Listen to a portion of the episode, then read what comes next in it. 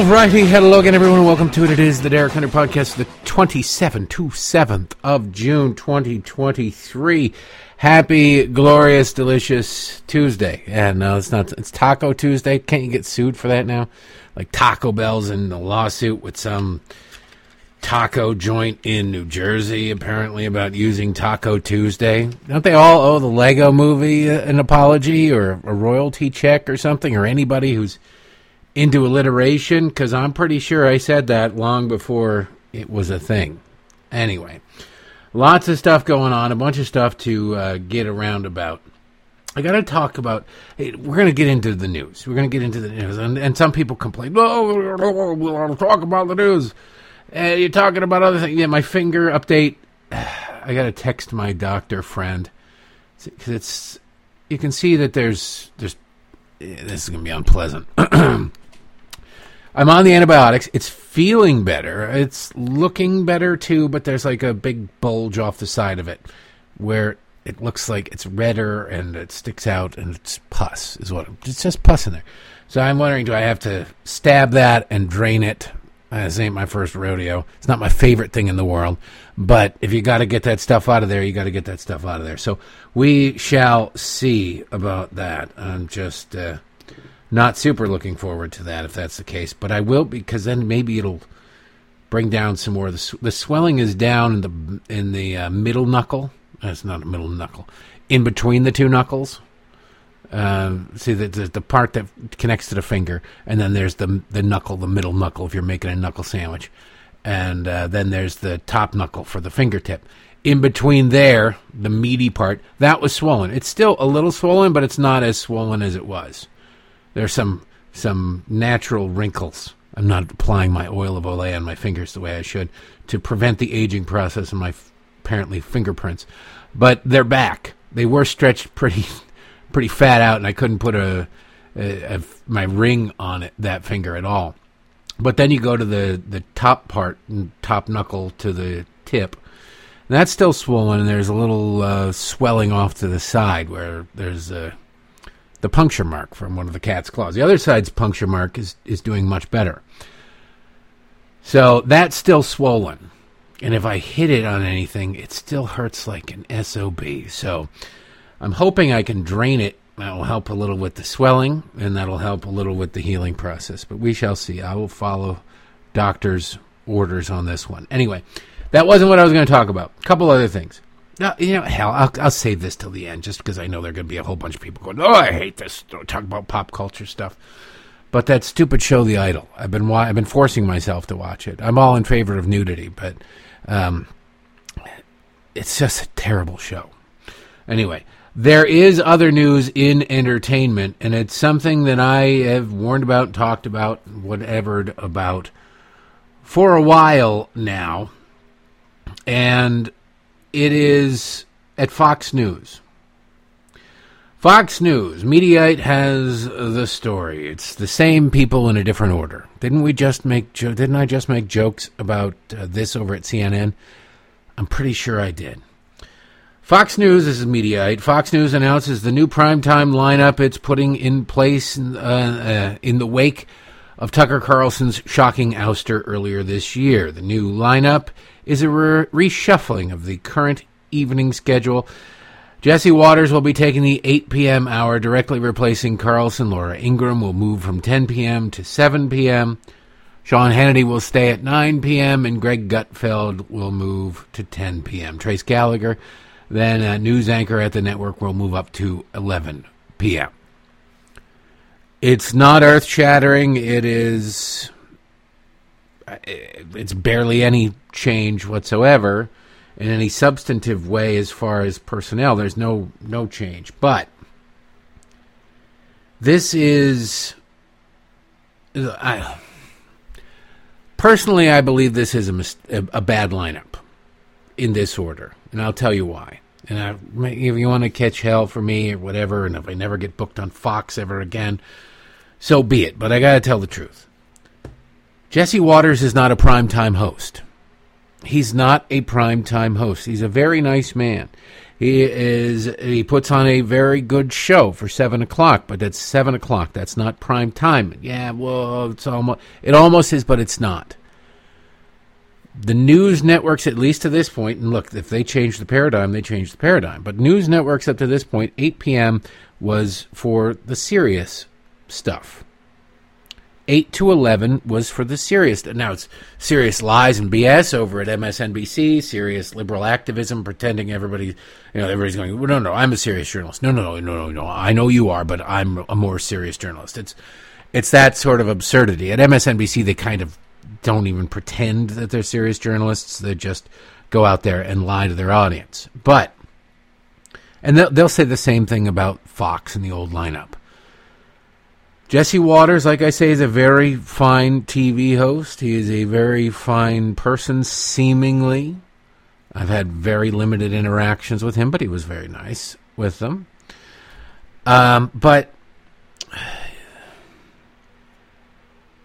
he gets so much of the basics wrong. He gets so much of the basics wrong if you listen to him and you know what's going on in the world, and I know you know what's going on in the world. He talks. His monologues are fine. His monologues are great. Whoever's writing his monologues does a good job of them. But when he's on the fly, and on the five too, and I don't know if he'll still do the five, and I think you start messing with the five if you run risk of losing Gutfeld and, and Watters and or Watters. Uh, you mess up the chemistry there.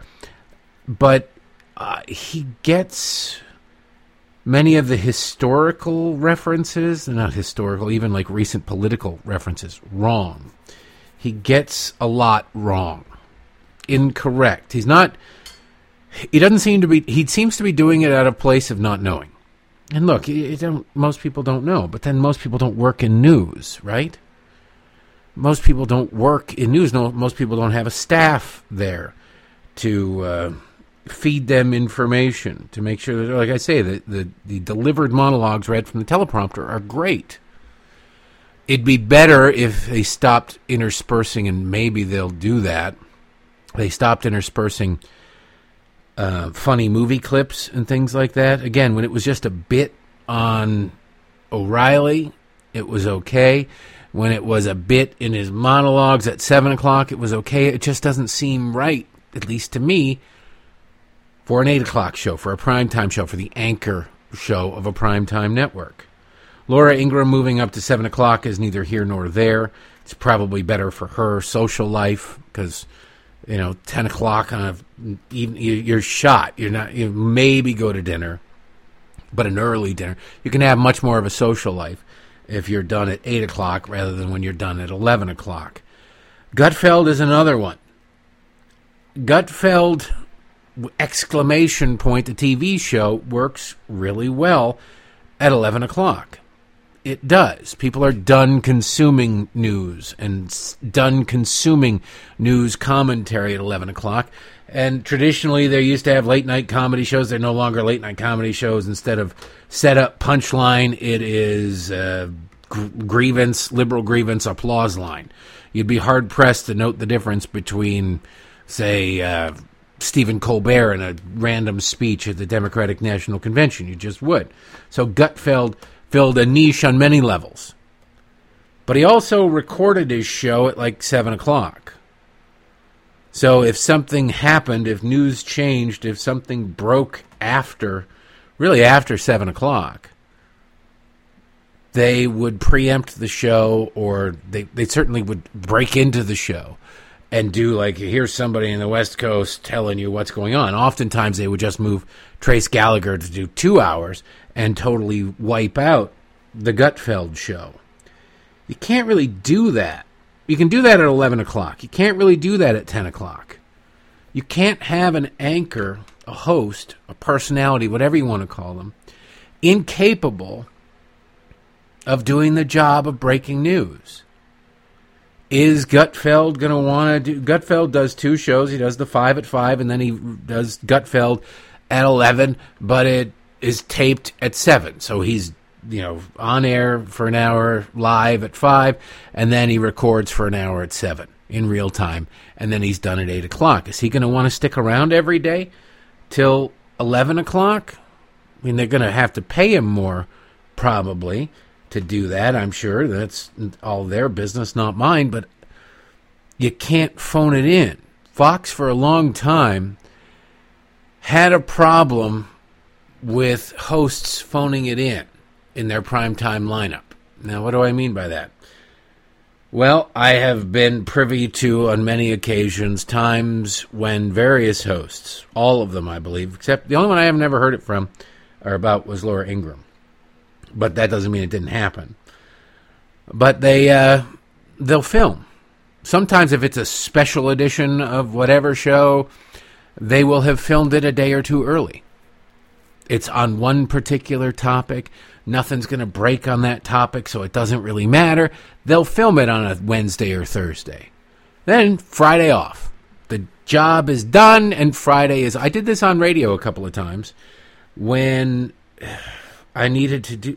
I was actually going to be a guest on another show, a, a nationally syndicated show. And so they were recording when I was on in the last hour. It was like good exposure. So what I did is that morning I recorded the last hour of my show so that could be broadcast while I was interviewing on this other show. Now, there wasn't breaking news, a plane didn't crash, there wasn't an assassination attempt, there was nothing horrible, there was nothing that I was obviously ignoring. But if you do it enough, and Fox used to allow it to be done an awful lot, you begin to notice that, hey, wait a second, something broke at uh, 7 o'clock and the shows in the evening, some of them weren't mentioning it at all. And it's a pretty big story. And another tell is they go out to the West Coast, they go to the newsroom, and there's somebody there who isn't on TV very often, doing at the top and the bottom of the hour, meaning the zero zero and the thirty of the hour, going, "Hey, uh, here's the latest on the uh, mass shooting, whatever. The gunman still at large, or gunman is in custody, or gunman dead, or whatever. That sort of thing." And they go, right now we return to such and such. And you go back to that show. And there's no mention of it. like, wait a second, why is this person not mentioning it? And why did they need that other person? And you're like, oh, okay. Because this is recorded. This is in the can. Every once in a while, when it was big enough news, they'd have a whole show dedicated to whatever the big enough news was. And a guest host that seemed like shell shocked, like, oh crap I've got to go in and fill in because and, and completely unplanned. You can tell that too if you're an avid consumer of the news.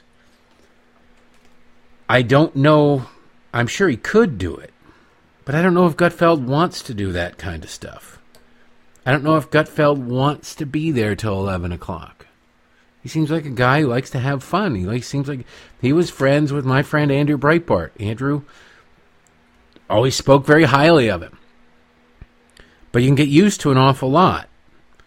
I don't know that a panel show where two thirds of the panel or three quarters of the panel are the same people all the time really plays at 11 o'clock. I'm not sure people are done consuming the news of the day to the point that at 10 o'clock they're ready to have a whole bunch of smart ass comments about it. As funny as they can be, I'm not sure it fits there. Personally, I would have left Gutfeld at 11 because that's working there. And you take Trace Gallagher if you got to mess with the lineup. I would have put probably Trace Gallagher. You know, if if I only had to choose between what they've done already, I would have probably left Laura Ingraham at 10 and put Trace Gallagher at 7. But, you know, Trace Gallagher's out in California. Him at 10 o'clock would make sense. Because that's, you know, prime starting of uh, prime time out in California. So I would have done something like that. I just don't know if if Gutfeld's willing to change the formula of his show completely to try to work at ten o'clock, then that could work. I just don't know that how comfortable he's going to be at that. That doesn't seem to have been a whole lot of prep time for that. So we shall see. Just struck me as odd, an odd choice. But then it's another testament to just how how thin the bench is for. Do you talk about Democrats having a really thin bench? If Joe Biden goes down, who do they have? Kamala Harris is hated. Uh, Governor Hairdo in California is really about it. There aren't any superstars in the Senate. AOC isn't old enough she'd be a superstar just because she makes everybody who votes Democrat feel smart. But she's too young for the job. Who are the Democrats in waiting? They're really Pete Buttigieg? Come on. They have no bench. Republicans have a pretty impressive bench right now. You don't have to like any of them to say, well, they're an accomplished group of people the former mayor of South Bend, Indiana, and a failed Secretary of Transportation, is not exactly inspirational. The only thing inspirational about Secretary Mayor Pete is he's gay. And I think people are kind of sick about that. They're like, all right, you're great, you're gay. Uh, why do I care about it? Because the president does a lot more than just be gay. So it is a very thin bench over on the left. They're going to build it up. You got to be forever vigilant. They will build it up. And the Republican bench will thin. But the Fox News bench is not very thick. Who would they get? You saw all, you saw all the people they were trying out. They gave a lot of people a chance at that time slot to see if they could do it. And the fact that they're going with somebody who was doing a different show earlier and doing what they're doing and not bringing in anybody new to their primetime lineup, just shuffling the order around, tells you that they didn't believe or have faith in anybody they had in there. I feel bad. I like Brian Kilmeade a lot. I've had a lot of interactions with Brian Kilmeade. He's a funny guy. He's a smart guy. He, his funny kind of and the the morning show format kind of undercuts his intelligence, but it's there. You, it, is there. I'm not sure he was given a fair shake. He's so successful in the morning, they don't want to change that. But he did. I know his natural instinct is to make smartassy comments, and watching him this time, like when he filled in for Tucker, he'd kind of bring his morning show personality to it. When he was filling in in this point and doing a week sort of audition, he was trying to tamp down the smartassy comments and um, it made him feel a little awkward. I think if he just did the same thing just slightly differently, it would have been better. But he's stuck there. The other people, uh, the ones that I know, are very nice, but they're just not primetime material. They're just not ready for prime time. Fox Fox's big mistake, if you're going to fault them with fire, firing Tucker, first of all, was a mistake, but for not developing a bench for just putting anybody in there. Jason Chaffetz's a perfectly nice guy, but he's not getting the reps occasionally doing a show. The Saturday and Sunday primetime lineup on Fox should be nothing but people who are prepping and doing reps over and over and over again for replacement jobs. Sean Hannity is not getting any younger. Sean Hannity is getting way richer. And at a certain point, he's going to go, you know what? I got more days behind me than I do in front of me, and I got more money than I could ever do anything with. My kids are set, my family, my friends are set. I'm going to kind of enjoy life for a little while. And I wouldn't be surprised to see that happen after the next election, provided it goes well. Who is who's queued up to do that? Nobody. Nobody. Trey Gowdy isn't getting enough reps. Trey Gowdy is he's like a, a shapeshifter. Every time you see him, it's like different hairdo. And like, what the hell is going on? I liked him as a member of Congress. I'm not sure he's he doesn't seem to be flexing enough muscles often enough to get the prime time gig. Lawrence Jones, again, too young, too inexperienced. He's great for the weekend. He's great for going out and interviewing people. He's very personable. But as far as like sitting down and having a serious discussion with newsmakers about serious news issues. He's just he doesn't seem to know it. You need to know it. You need to have lived it. You need to have been a nerd growing up. Lawrence Jones doesn't strike me as a nerd who uh, growing up who listened to talk radio, who listened to the news, who loved that kind of stuff. I don't know who else is on on the Mark Levin isn't interested. Mark Levin would be great. But Mark Levin is already doing Mark Levin stuff, and I don't think he wants to give up radio. So who else? Steve Hilton is mean, did you even know that Steve Hilton still has a show? And he's British, so that really wouldn't work. Piers Morgan is British. It could work, except that he's far too British. Because Piers Morgan is at least interesting in that you never know what he's going to say. It's sometimes stupid, it's sometimes wrong, but you never know what it's going to say and he what he's going to say, and he does try to rationally think it out. So we'll see. I hope that they because Fox is important. I hope that they start taking the bench concept seriously, and that's not. God, it's not hiring a whole bunch more contributors or trying to promote their contributors. Your contributors, I'm sorry, they suck. They've sucked for a long time. Most of them have sucked. They're just not very good. Okay, you just lap them up because that's what you do. That's everybody. Oh, I got to secure this person. Which weirdly, nobody really needs a contributor. I mean, the people love the money, but anybody who appears on Fox is not also getting calls from CNN and MSNBC. Anybody who appears on MSNBC is not really getting calls from Fox or most times CNN. There is no crossover. There was a time when people could appear on all three networks, and now that they've chosen their sides and their brand identities, there is none of that anymore. So, signing these people up, maybe if you just want to continue to have them, but it doesn't seem necessary because where else are they going? I guess if you sign them and pay them something, then they're sort of at your beck and call. But at some point, you kind of got to give that a rest. Anyway, the um, there's another story today that's very interesting and worrisome about Tucker Carlson to because I think Tucker Tucker was by far the best voice in cable news, ranking right up there with the heyday of Bill O'Reilly. Now the heyday of Bill O'Reilly is when Bill O'Reilly hit his stride, probably I don't know five ten years into the job or whatever it was. It wasn't right away. It was still awkward. He was still the current affair host for the first couple years on Fox, and then he hit his stride. Then he lost his stride once he became aware of that he was Bill O'Reilly, and the world knew that he was Bill O'Reilly, and that people people loved him. Look, a whole bunch of people loving you changes you. It just does. You can't go places. It's weird. A whole bunch of people hating you changes people too. And that if you believe the hype, you can become insufferable. And uh, you know, egos, egos always come out.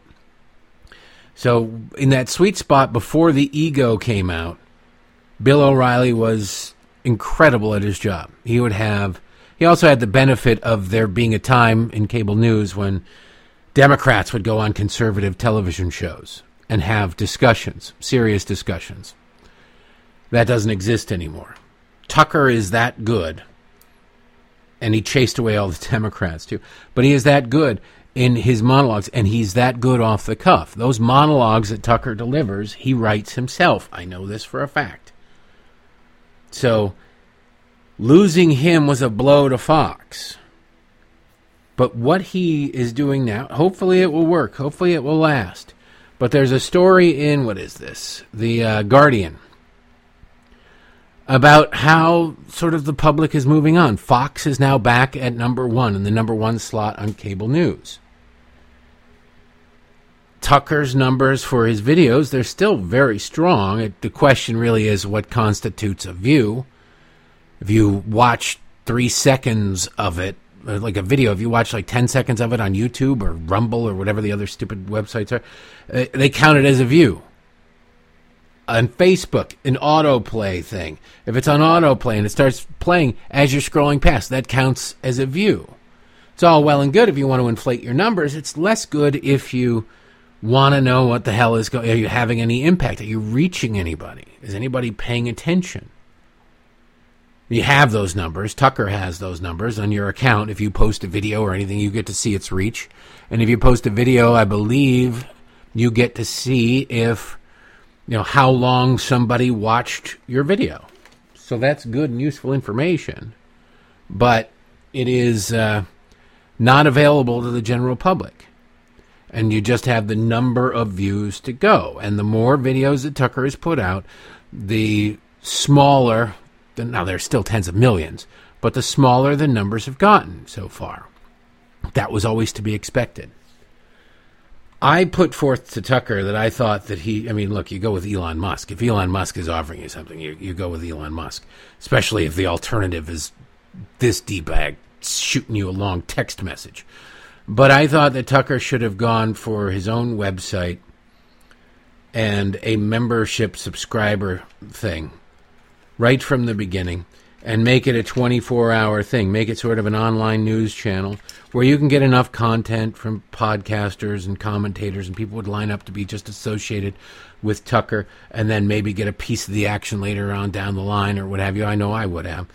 But you. Uh, you set that up so you have new, fresh content and people committed to it.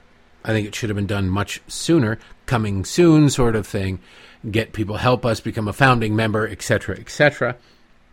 And then you would have probably captured and kept a whole lot of interest. But it being on Twitter, honestly, the problem with it being on Twitter is if people, the audience is primarily on Twitter. I'm not sure how many people are signing up to Twitter because Tucker is there. I think the older demographic isn't going to join Twitter. If my father were still alive, he would not have joined Twitter to watch Tucker because he wouldn't know what to do.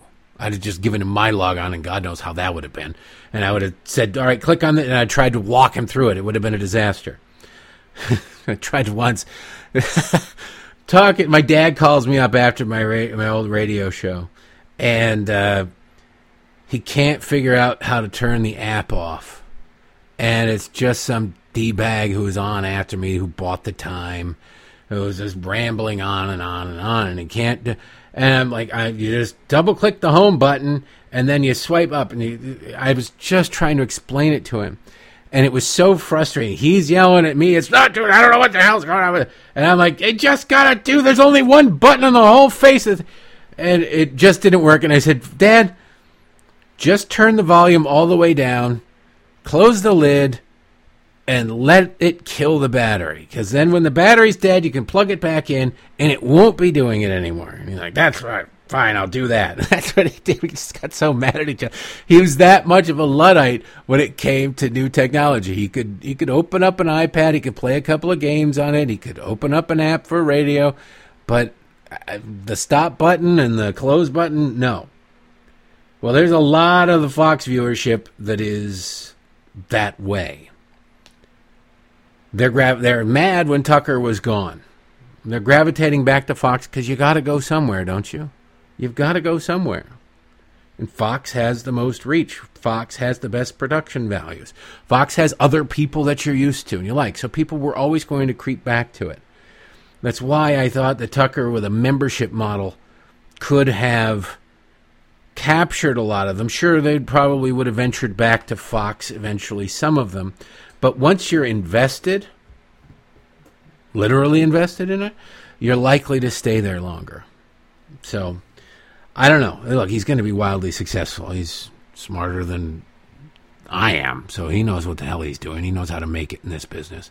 But I just found that interesting that there are stories now about how things are sort of settling down and people are going back to Fox.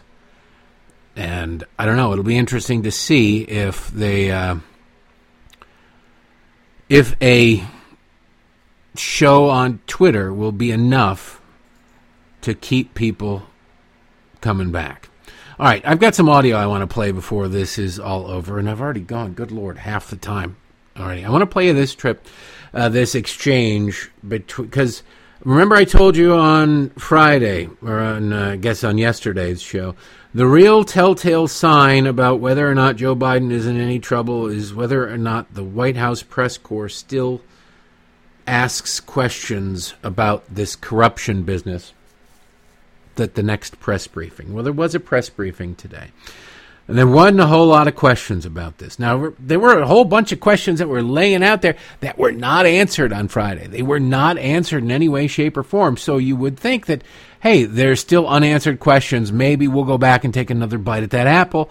And if you continually ask questions that make the White House press secretary and the White House in general look bad, eventually maybe they'll put a page in the three ring binder for the historic Karine Jean Pierre, and you'll get them to go a little bit further. You can keep digging, whatever.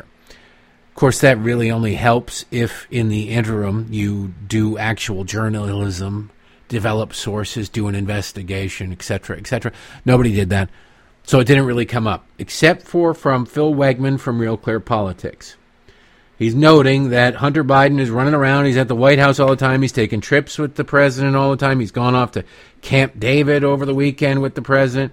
He uh, and there's a picture circulating of Joe getting off the uh, Marine One with his grandson Beau. You want to talk about shameless attempted manipulation of the American public? There's Joe with his grandson Beau, oh, the namesake of his favorite son who passed away tragically, and they're holding hands as they're getting off Marine One. Is that not cute? Except you got to remember that he's got a kid named Navy that uh, he doesn't acknowledge, that he's got a granddaughter that he does not acknowledge, that he refuses to acknowledge. Don't believe the hype. Don't believe the. As a matter of fact, before we get to Karine Jean Pierre, I want to play you this bit to show you how desperate and pathetic the left really are.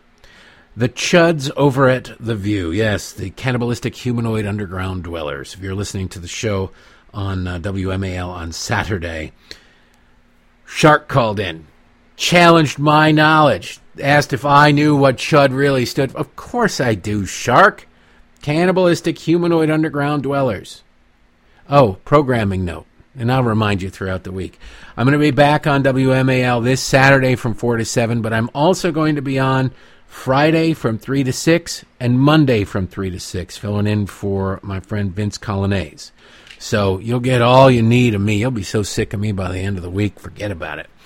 Uh, but anyway, the um, Ana Navarro over at The View, the, one of the conservatives. When I, God, God, how do these people live with themselves? I don't know how they live with themselves.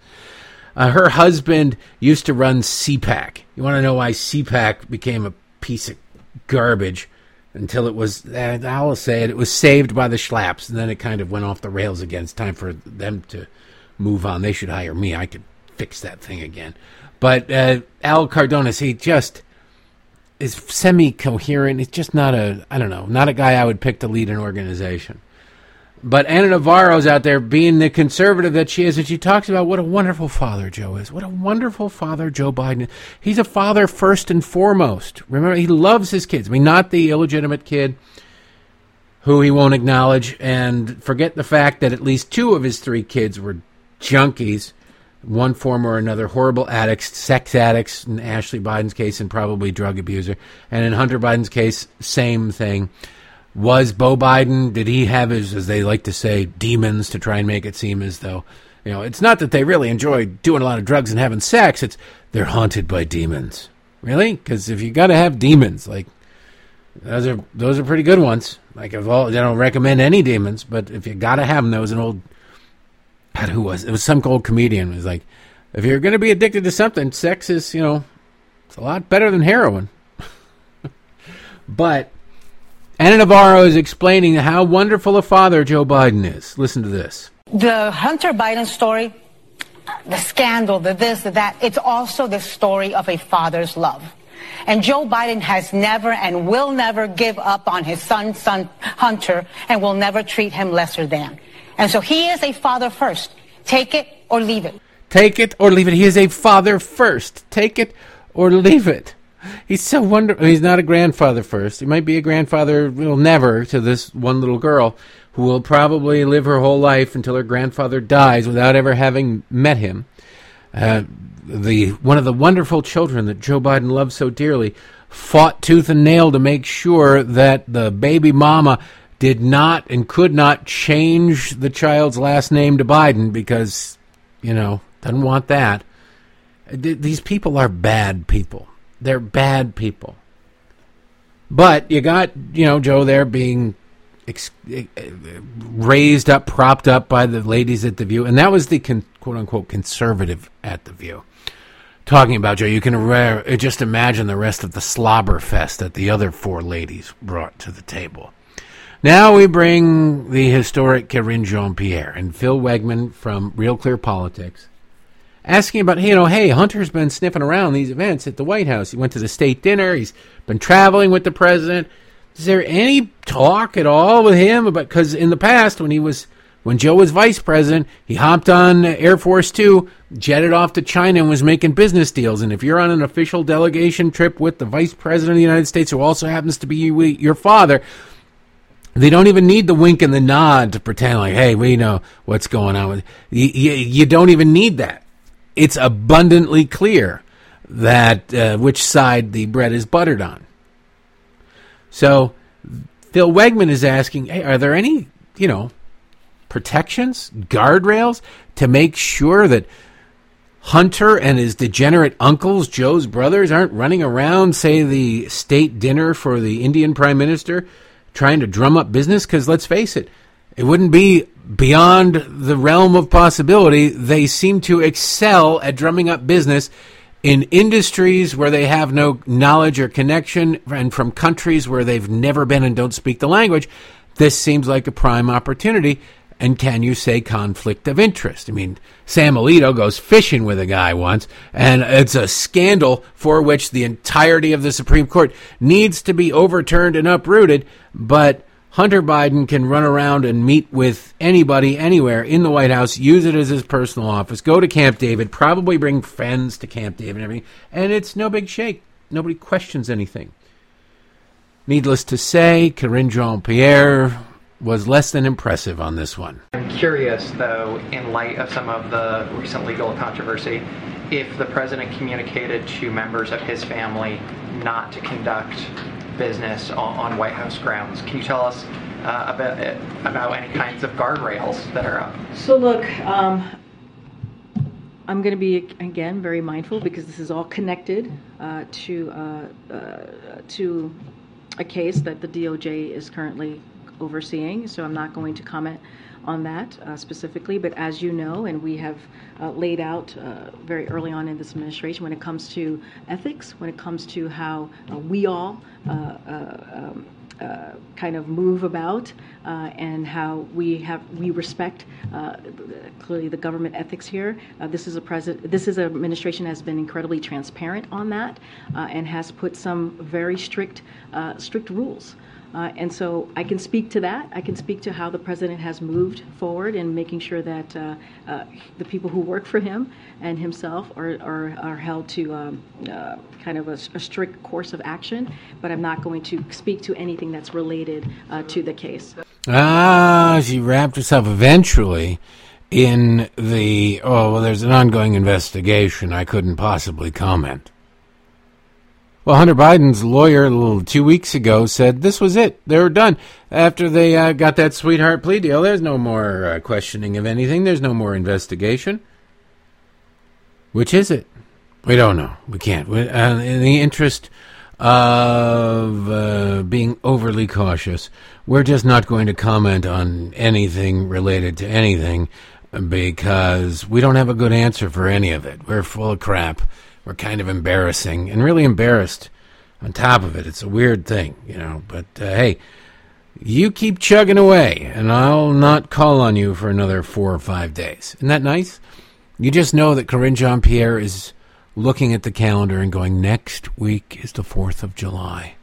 If I can just limp it to Thursday. Friday's not really a work day in Washington, D.C. for a lot of people because Fourth is the middle of next week, and people go, "Oh, you know what? I'm going to take a super long weekend and whatever." And so you, especially the federal government, Congress is in recess already. I think the House is at least. So they're just she's just got a limp to Thursday, and then there won't be a press briefing for a week. So whatever happens, whatever break, it can break on Friday when no one's around, or she'll have to issue a written statement, or somebody will issue a statement on her behalf that was written by them it's just, you can smell it. But I bet you today she's feeling a lot better about herself because she wasn't really grilled about the things she was grilled about on Friday. I don't like being proven right when the result is damaging to the United States of America, but I knew this was coming. I knew they would not circle back on Monday and go back where we left off, where you you know you still won't answer our questions. They'd have to care to do that. They'd have to be people of integrity to do that. They'd have to be interested in doing journalism to do that. None of those things are true. None of those things describe these people, and so you get this. You get this mess. The good news, if you can call it that, I mean, it's good news, is that the American people aren't buying any of it. The American people are not falling for it. They see this stuff, and they see, most importantly, that you go to the grocery store and you can't get out of there for less than 60 bucks. You just can't get out of there for less than 60 bucks. Like, what the hell? You can't get out of there for less than 60 bucks for whatever you're getting. I'm going to run in for some milk. I'll just pick up a couple, uh, get some eggs while I'm here, some bread, some whatever, and I got $75. Like, what the hell happened? People are picking up on that. People are noticing that. I've got to run to the grocery store now when I'm done because we need uh, paper towel and toilet paper. Run low. And it's not going to be cheap. Even the stuff on sale, even the stuff on sale at Costco isn't a particularly good deal. And you're like, God, what? How did this? How did this happen? Biden is how it happened. Even if they don't understand the nuances of monetary policy, which most people don't, nobody should be punished for doing it. They recognize that all of this happened on Joe Biden's watch. Things got really more expensive, and they're sitting around going, "Oh, inflation is coming down. Inflation is coming down. It's down to four percent now." No, well, that's double what it was when you took office. That's month over month, and that's in addition to everything else. It's cumulative. If prices go up 5% one month and then, oh, inflation was 5% one month, but now it's only 4%, you didn't gain a percent back. Over the course of two months, prices are up 9%. You see how that works? You add in another month, well, it was only up, it was only up 3% the following month. Okay, well then over three months, they're up 12%. That's the difference. It's not low as though you're clawing back. The rate of increase has slowed show uh, slowed down some, maybe. Of course, the way the government calculates this crap is so doctored and such a gimmick that they, of course, cook the books in their own favor, so don't believe the numbers anyway. But that's what they mean when they talk about inflation being down, is the rate of increase has slowed. The costs are still going up, particularly in grocery stores, which they conveniently don't count food in the inflation number. They have food inflation, it's a separate category. Why? Because if you just talk about general inflation and you add in food and gas prices and everything, then, oh my God, we're getting close to like 10% inflation. Maybe more. They don't want that. The media is lazy. They'll belch out whatever you give them. They're also on the team, so they won't look beyond that. But the American people pick up on things, even when they're hidden by the media and by the entirety of the left wing industrial complex. And that brings us to this from Chuck Todd and an NBC News poll and right track, wrong track. These numbers are horrible for Democrats, horrible for Joe Biden. Great for Republicans. That doesn't mean they can't squander it. Lord knows the Republicans excel at one thing in particular, and that is finding new and creative ways to suck and lose. But at least for this moment, we've got this. Just 20% of voters believe this country is headed in the right direction. 74% say the nation is on the wrong track. Let me tell you something about this moment. We have had this sustained period of 70%, about a year now. Um, the last two periods in the history of this poll that we've had this kind of sustained negativity about the direction of the country was before the 92 election and before the 2008 election. Both of those changed the party controlling the White House. That's good news. That doesn't mean it can't be blown. That doesn't it means that you've got a tailwind. That doesn't mean you can't screw it up and it doesn't mean that bad engine maintenance still won't cause you to smash into the mountaintop. Just saying. Just putting it out there, just so you know, as I want you to be informed. Be optimistic, not cocky, not overly confident, not in any way, shape, or form. Not at all. Uh, I want to play you this clip from Rachel Levine, Rick, Richard Levine, now Admiral, the Reverend Dr. Admiral Rachel Levine can do no wrong, has done nothing right, but runs around, supposed to be involved in like the health care for everybody. Dude seems to only talk about trans health care. That's it. The Democrats are amazing. There's uh, all these things because the Dobbs anniversary just passed. Like, oh, it's women's health care. Women's health care. We need women's reproductive health care. It's important, urgent health care. Like, nothing. there's like one in one billion pregnancy, one in one million pregnancies or something, pregnancies that require the termination of the pregnancy for the health of the mother, or for the life of the mother. I mean, health is a nebulous term, doesn't mean anything. So it, it's all elective. It's like saying that a nose job is wildly important in vital health care. It's not. But because Democrats love abortion, that the abortion lobby spends so much money on Democrats, that it is singled out as though it is somehow the cure for what ails you. But um, the same is now true for castrating children. Honestly, sadly, it's it's the case. And so Levine, Admiral Levine, is running around talking about how important it is for gender affirming care gender and pride. It's Pride Pride. You know, Friday can't come soon enough because it'll be the end of Pride. It won't be the restoration of dignity. There doesn't seem to be any push whatsoever to restore any kind of dignity. There's video rolling around of uh, these guys. I don't understand. These are sick, sick people.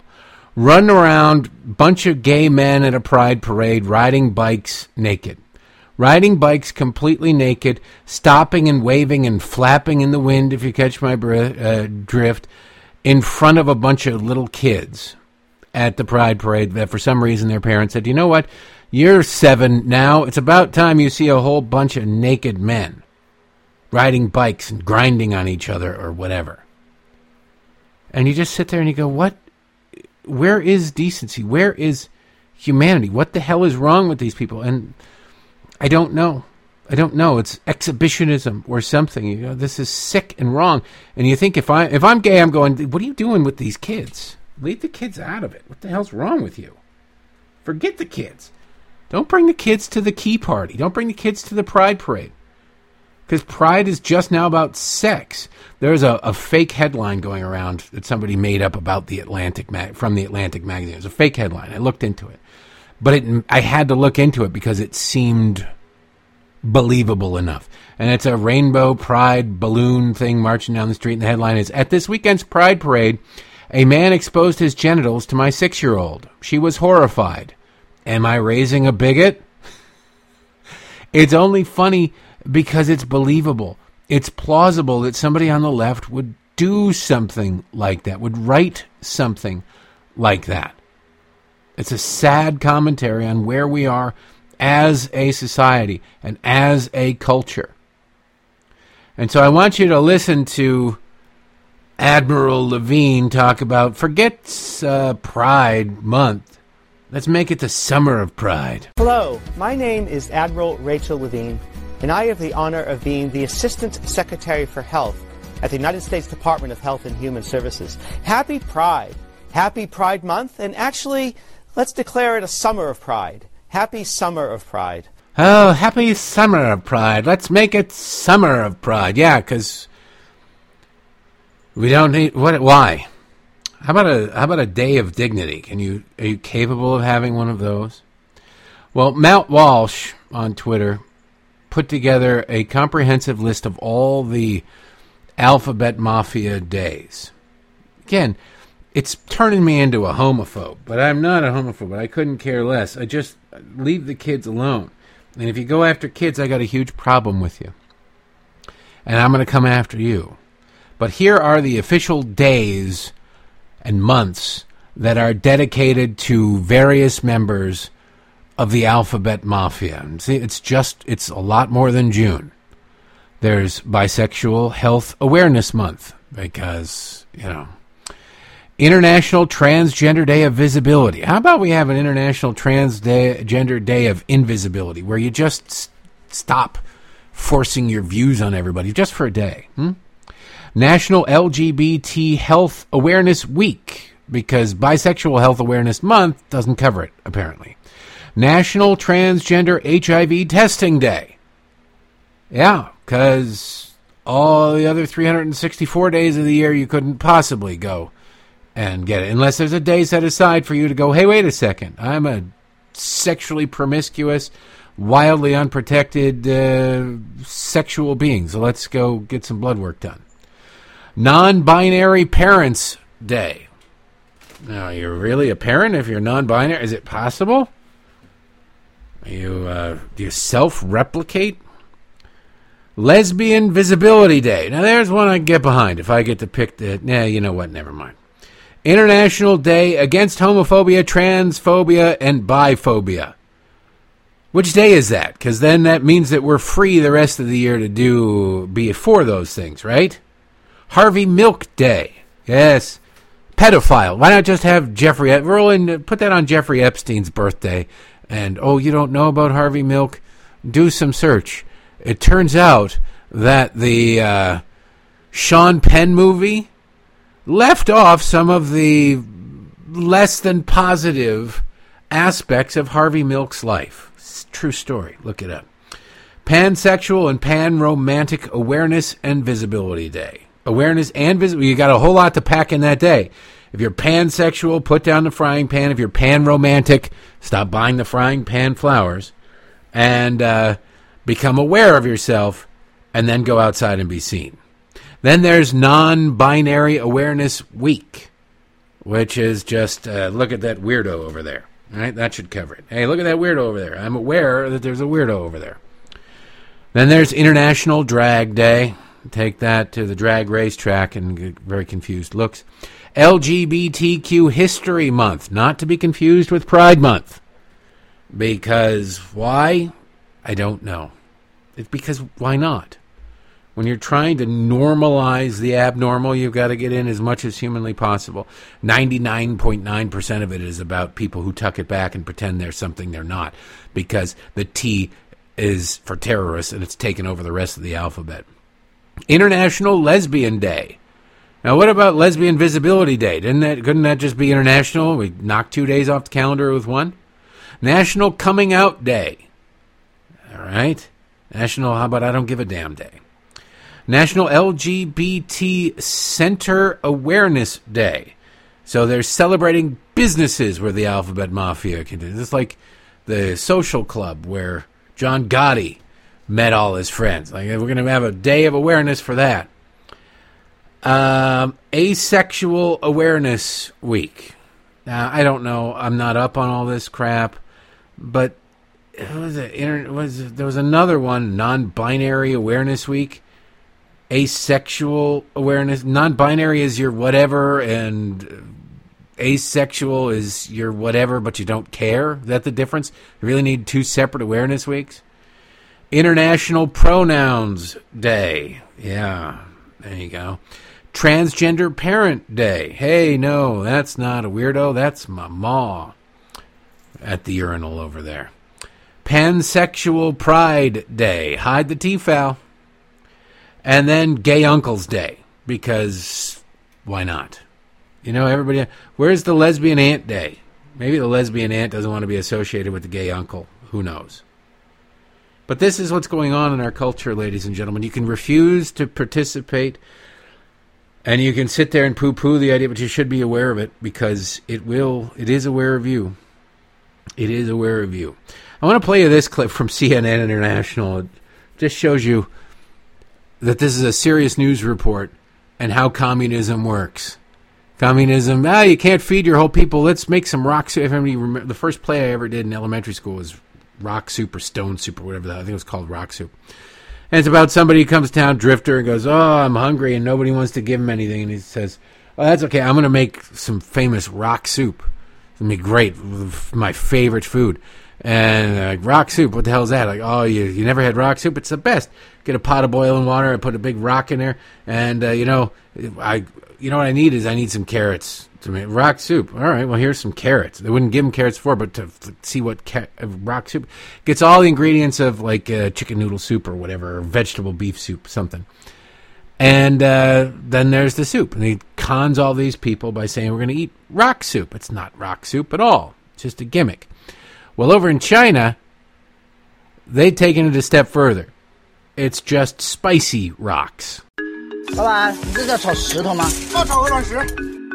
This Chinese stir fry features rocks as the main ingredient, and social media calls it, quote, the world's hardest dish. people are supposed to suck off the flavors, then spit out the rocks. Hence the dish's name, suodiu, meaning suck and dispose. The dish originated in Hubei province and is said to date back hundreds of years. It was reportedly passed down for generations by boatmen through their oral history. Street vendors cook the pebbles with spices, chili oil, and garlic on a sizzling grill. Each portion costs about 16 yuan, which is around $2.30. 正儿八经就是那种麻辣味儿的。 Two dollars and thirty cents for a bunch of uh, rocks, fried, stir fried, stirred in spicy sauce. Now, I guess communists didn't really like all the bad publicity they got from starving people, so now they've conned them into drinking or eating rocks or sucking on rocks. They're sitting there putting these rocks in their mouth and sucking off the spice. Mm. You know what would be better is if I don't know you put a carrot in there or some some chicken or something. Not bat. Don't stay away from the bat but something in there of substance that you could actually chew. God, it's just. You think, well, we're not the only stupid people on the planet. That's for sure. We're not the only stupid people on the Stupidity is everywhere. Everywhere leftism exists, there are stupid people. God help us all. Anyway, I'm going to end it there. I was going to talk about that, uh, the Idol show.